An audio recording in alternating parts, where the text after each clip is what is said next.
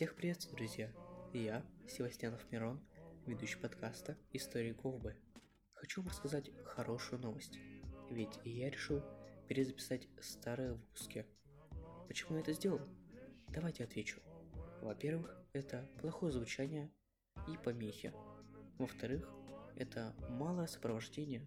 Я хочу, чтобы вы погрузились в эти истории, чтобы вам было комфортно и чтобы передалась та атмосфера, которую я хотел вам предоставить.